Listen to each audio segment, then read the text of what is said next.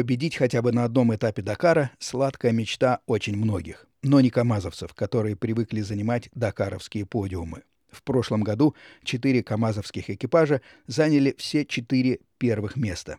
В этом году такого не будет. Победа в четверг на этапе дня Эдуарда Николаева мало что меняет. В общем зачете вполне комфортно лидирует Жерар Дерой на Эвека.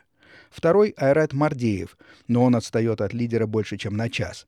Поэтому Дерой и едет спокойно, не рискуя. Эдуард Николаев на восьмой позиции, Дмитрий Сотников — десятый. Последние этапы на Дакарах не бывают самыми трудными. Гонка возвращается в цивилизованные и населенные районы Аргентины. Сегодня в пятницу снова предстоят красивые рулежные дороги, привычные для спортсменов-ролистов и очень подходящие для французских баги Peugeot.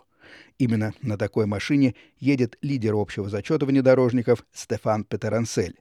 Только случайность может помешать ему вписать еще один титул победителя Дакара, на этот раз 13-й.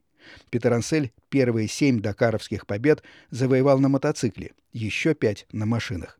Сейчас Петерансель чувствует себя уверенно. Он ушел на 50 минут от номера 2 общего зачета катарца Насара Алятия. Наш экипаж G-Energy, восьмой. У Владимира Васильева были некоторые проблемы с машиной. Кроме того, дает себя знать и старая травма. Тяжелее всех на Дакаре приходится тем, кто выступает в одиночку, классом мотоциклов и квадриков.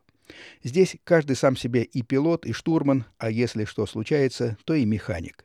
На кваде едет Сергей Корякин. Он сейчас четвертый в общем зачете. От номера три Барагваната его отделяют всего 10 минут. Правда, по выражению Корякина, южноафриканец валит на все деньги, и на своем стоковом двигателе Корякину просто так его не догнать. Хотя, кто знает.